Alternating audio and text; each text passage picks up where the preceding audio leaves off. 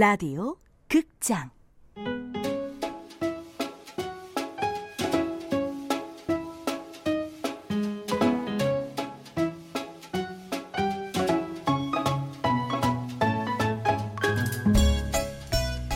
오지의 의류 수거함.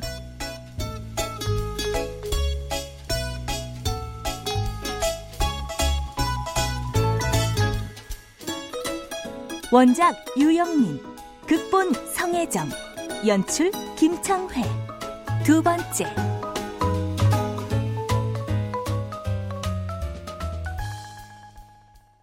나는 나의 명예를 걸고 다음 조목을 굳게 지키겠습니다. 첫째, 하느님과 나라를 위하여 나의 힘을 다하겠습니다. 둘째, 항상 다른 사람을 도와주겠습니다. 셋째, 걸스카우트의 규율을 잘 지키겠습니다. 한때 나는 귀엽고 깜찍한 걸스카우트였다. 내가 그때 걸스카우트에 들어간 이유는 건전한 시민 정신의 함양이나 심신 단련 혹은 협동심 양성 따위가 아니었다. 이유는 단순했다. 바로 걸스카우트 단복이 너무 예뻐서였다. 그 예쁜 단복 때문에 되고 싶었던 걸스카우트. 하지만 나중에는 도리어 그 단복 때문에 난 걸스카우트를 그만두게 되었다. 도로시, 너 요즘 학교 생활은 어때? 뭐가? 4학년 올라가니까 어떠냐고. 친구 좀 생겼어? 몰라. 아, 우리 로시 때문에 큰일이네. 왜 또? 아, 이제 4학년이면 친한 친구들 많을 텐데, 우리 로시는 친구들이랑 어울리는 것도 안 좋아하고, 무슨 애가 만날 애들그리처럼 집에만 있으려고 하잖아. 나도 친한 친구 있어. 봐, 있다잖아. 그래? 있어? 어, 그래? 많이 친해? 어. 엄마, 저, 그래서 말인데, 음. 나 이번에 걔랑 같이 걸스카우트 들어가면 안 돼? 걸스카우트? 아, 그럼 되지. 안 되긴 왜 안 돼? 아, 그래. 잘했다. 잘했어. 필요한 게 있으면 말만 해, 도로시. 엄마가 뭐든 다 해주고 다 사줄 테니까. 당시 대인관계에 소극적인 나를 걱정했던 엄마는 내가 걸스카우트가 되겠다고 하자 반색하며 환영했었다. 내가 왜 걸스카우트가 되려고 하는지 이유는 묻지도 않고 말이다. 그렇게 시작된 걸스카우트는 모든 것이 신기하고 흥미로웠다. 학년에 따른 서열 관계조차 특별하게 다가왔다. 하지만 친구와 나는 한 학기도 채 지나지 않아 걸스카우트에 들어온 것을 후회하기 시작했다. 모두 다 알다시피 우리 걸스카우트의 가장 작은 단위를 보라고 해. 보통 다섯 명씩 모여서 한 보를 이루고 그 보를 통솔하는 사람을 보장이라고 해. 보장은 당연히 6학년인 내가 맡고 부보장은 그 다음으로 높은 학년이 맡는 거야. 다들 알지? 네. 근데 5학년 이다빈. 네, 넌 걸스카우트란 애가 대답도 크게 못해? 이다빈! 네, 넌 우리 보의 부부장이라는 게 여태 걸스카우트 선서도 못 외웠어. 다른 동생들한테 창피하지도 않아? 이제 다 외웠는데? 나중에 내가 시켜볼 거야. 아참. 그리고 다음 주 야영 갈 때 번호랑 쌀도 네가 갖고 와. 네? 그건 언니가 맡은 거 아니었어요? 제가 가져올 건 카레랑 채소랑... 시키는 대로 안 해? 난 보장이니까 할 게 많단 말이야. 나와 내 친구가 속해 있던 보의 보장은 커다란 앞니 때문에 토끼라는 별명을 갖고 있었다. 우리보다 겨우 한두 살 많으면서 보원들을 하인 부리듯 했고 온갖 잔심부름을 시켰으며 때로는 기합까지 주기도 했다. 당연히 보원들은 모두 보장을 싫어했다. 두고 봐. 나중에 내가 보장이 되면 절대로 저런 보장은 되지 않을 거야. 유독 정의감 넘치는 내 친구는 토끼 보장을 볼 때마다 그렇게 말하곤 했다. 하지만 토끼 보장 때문에 암울했고 지루했던 시간은 마침내 흘러갔다. 그리고 우리가 6학년이 되자 친구는 결국 보장이 됐다. 친구는 예전부터 했던 다짐대로 보원들에게 더없이 잘해줬다. 나와 친구가 꿈꿔왔던 그대로의 걸스카우트 활동이 펼쳐졌다. 하지만 그날들은 오래 가지 않았다. 친구는 조금씩 변해가더니 마침내 예전의 토끼 보장과 똑같은 모습이 되어 있었다. 무엇이 친구를 그렇게 변하게 만들었을까?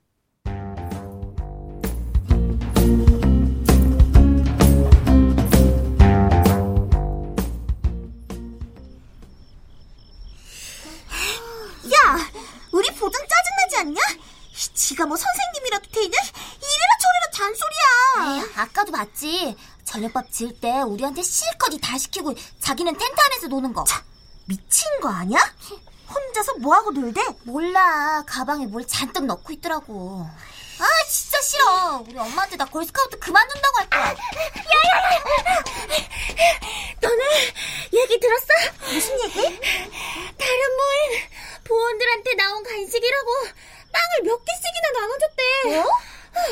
근데 우리 왜 안 나눠준 거야? 그럼 아까 네가 봤다는 게 그... 나 더 이상 못 참아. 얘들아! 우리 보원들 간식을 보장이 다 빼돌렸어! 아, 진짜? 아, 말도 안 돼. 그럴 줄 알았어. 야! 너 지금 그게 무슨 소리야? 도로시 언니, 우리 보장이 우리 보원들 앞으로 나온 간식을 빼돌렸다고요. 야, 네가 봤어? 보장이 간식 빼돌리는 거? 네, 제가 똑똑히 봤어요. 우리 선생님한테 이를까? 그때였다. 보장이 보원들 앞에 나타났다. 야! 어, 너 미쳤어? 그게 무슨 헛소리야? 내가 빵을 훔쳐? 도로시는 친구가 마침내 화를 내며 결백을 주장하자 자신이 친구의 결백을 증명해주고 싶었다. 도로시는 누가 말릴 새도 없이 텐트로 가서 친구의 가방을 가져왔다. 그리고는 배낭을 열어젖혔다. 잘 봐.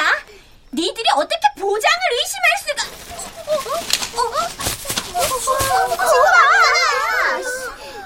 도로시가 친구의 배낭을 거꾸로 들고 흔들자 빵들이 우르르 쏟아져 나왔다.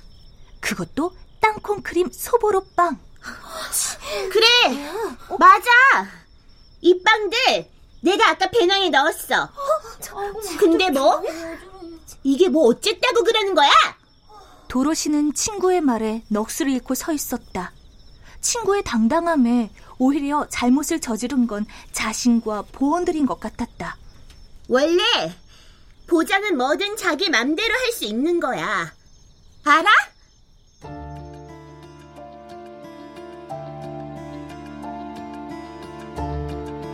그 말에 나는 알게 됐다. 그동안 무엇이 친구를 변하게 했던 것인지. 그건 바로 옷. 친구가 입고 있던 작은 진갈색의 걸스카우트 단복. 거기에 한 벌 더 덧댄 보장이란 또 하나의 옷. 친구가 손에 쥔 한 줌의 권력이 그 애를 그렇게 변화시킨 것이다.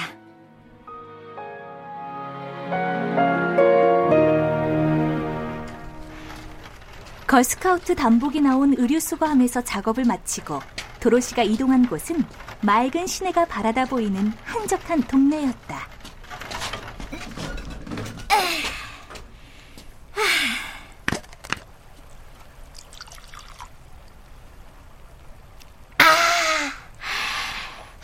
좋다. 오늘따라 자꾸만 떠오르는 생각들로 머릿속이 가득한 밤이다. 그래. 나도 한때는, 한때는 자살을 꿈꿨었지.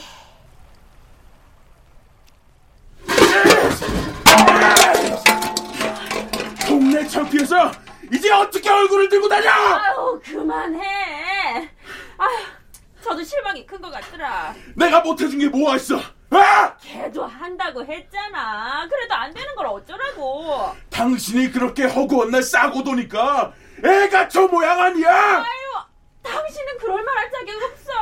도로시가 지원한 외고 합격자 발표가 있던 날, 도로시는 제 방에 앉아 부모님의 부부싸움을 듣고 있었다. 경리부 이과장 아들은 과학과 붙었다더라! 근데 우리 집 자식 새끼 뭐야? 뭐냐고! 이 과장 아들이야. 워낙 공부 잘하던 애잖아. 자살 이유에 대한 리포트. 도로시는 인터넷에서 찾아본 자살 카페 중에서 가장 믿음이 가는 곳을 클릭해 들어갔다. 역시 잘 고른 것 같아. 가입 절차가 까다로운 걸 보면 이렇게 자살 이유에 대해 제출한 리포트를 보고 합격이면 가입을 시켜준다 이거지. 도로시는 마음의 결정을 하기에 앞서 거울 앞에 섰다. 정수리 부분에 500원짜리 동전만한 크기로 드러난 하얀 두피가 보였다. 야, 넌 어린 것이 벌써부터 원형 탈모가 왔어? 도로시에 이번에 외고 입시 준비한다고 아주 개고생했잖아요. 어머머머, 그랬어요? 아, 그래서 붙었어요? 아니 떨어졌지. 사촌 동생 외고 간다고 얘기 다 해놨는데 어쩌냐? 쪽팔려서. 도로시, 걱정하지 마. 입시 한번 떨어졌다고 죽는 거 아니다. 자고로 인생이란 말이야. 도로시는 하얗고 동그란 두피를 바라보며 곧 있으면 자신에게 쏟아질 질책과 훈계, 비웃음을 떠올려 보았다.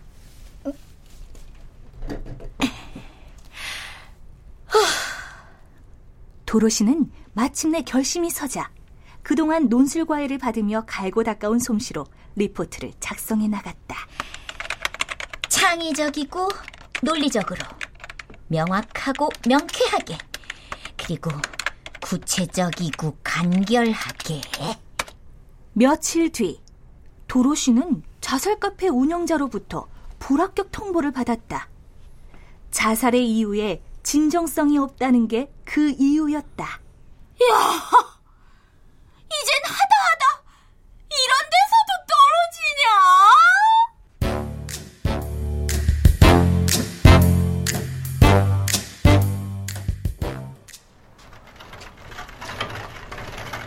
도로시는 오늘 일정의 마지막 코스인 대학교가 자리 잡고 있는 한 동네에 도착했다.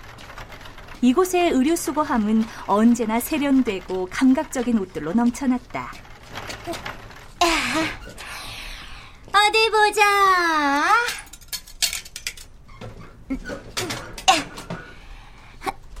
오, 역시 이곳은 오늘도 기대를 저버리지 않았어.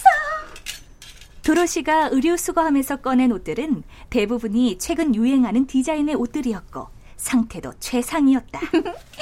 참 빠르네 빨라. 이 패션이라는 게 말이야. 잠깐 입고 버리고 또 새로운 걸 찾고 또 버리고. 뭐 나야 좋지만.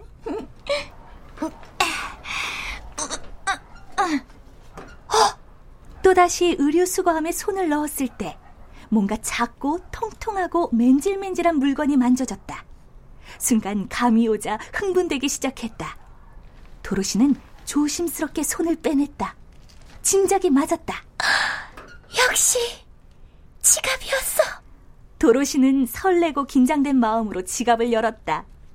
그러나 그 속에는 현금만 쏙 빠져 있었다. 이건 또 무슨 황당한 시츄에이션? 으이씨, 으이 정말. 그때였다. 도로시가 다시 의류 수거함 속으로 손을 집어넣는 순간 갑자기 신음소리가 들려왔다. 도로시는 움찔 놀라 동작을 멈췄다. 뭐지? 무슨 소리지? 의류 수거함이 소리도 내나? 또다시 들려온 소리에 도로시는 의류 수거함 가까이 귀를 대보았다.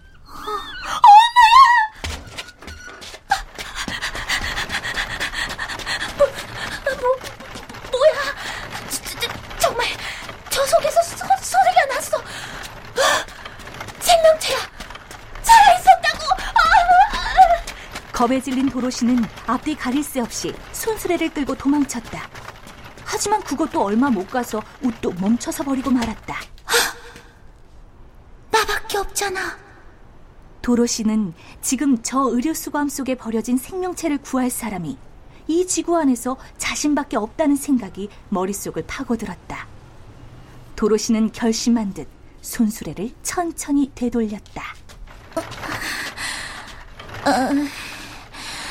몰라, 몰라, 몰라, 몰라. 일단 구하고 보는 거야. 의류 수거함으로 되돌아온 도로시는 두 눈을 질끈 감고 검은 구멍 속으로 손을 집어넣었다. 두툼한 비닐봉투 뭉치가 만져지자 재빨리 들어올려 밖으로 꺼냈다. 제법 무거운 20리터짜리 쓰레기 봉투였다. 쓰레기 봉투 속에 든 뭔가의 움직임을 도로시는 직접 제 눈으로 확인하자 몸이 부들부들 떨려왔다. 가난에 시달리던 한 여자가 버린 갓난아기일까? 에일리언 같은 외계 생물일지 몰라. 혹시 후쿠시마발 방사능으로 생긴 돌연변이 그 인물? 도로시는 그러나 더 이상 지체할 수 없다는 생각에 떨리는 손으로 쓰레기 봉투 위에 감겨 있던 테이프를 뜯어냈다.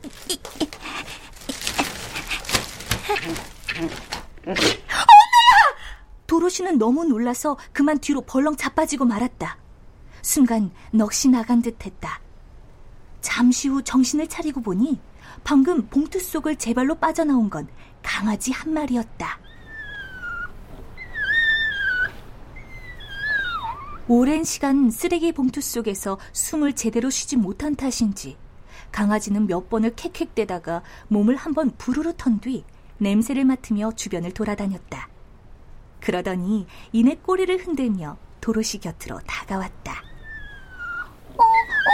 어, 어, 어, 그래, 어, 어, 좀 태어난 지 한 달도 안 됐겠다. 도로시가 강아지를 들어 올려 품에 안자 강아지는 혓바닥으로 도로시의 뺨을 부드럽게 핥았다. 어, 아, 이렇게 귀여운 아이에게 어떻게 이런 짓을... 순간 도로시는 강아지를 쓰레기 봉투에 넣어버린 누군가를 향해 맹렬한 증오와 분노가 솟구쳤다. 야, 이 개! 그러자 강아지가 도로시를 물끄러미 쳐다보았다. 도로시는 강아지가 기분 상할 수도 있겠다는 생각이 들었다. 아이, 너, 너한테 그런 거 아니야.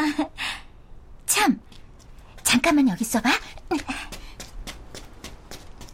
도로시는 근처 편의점으로 가서 소시지와 우유를 사다가 강아지에게 먹였다.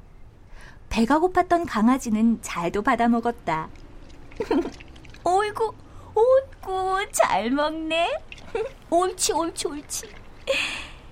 아, 그나저나, 이제 널 어떻게 해야 하니? 우리 집은 아빠가 개라면 질색을 하시니 다 틀렸고.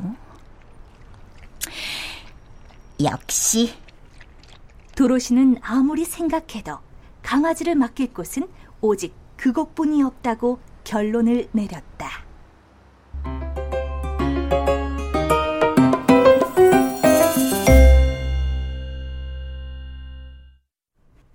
출연 최덕희, 김현수, 김현정, 길라영, 우성은, 서승휘, 임호기, 문지영, 김한나, 이슬, 해설 홍수정, 음악 박복규, 효과 안익수 노동걸, 정영민 장찬희, 기술 이진세.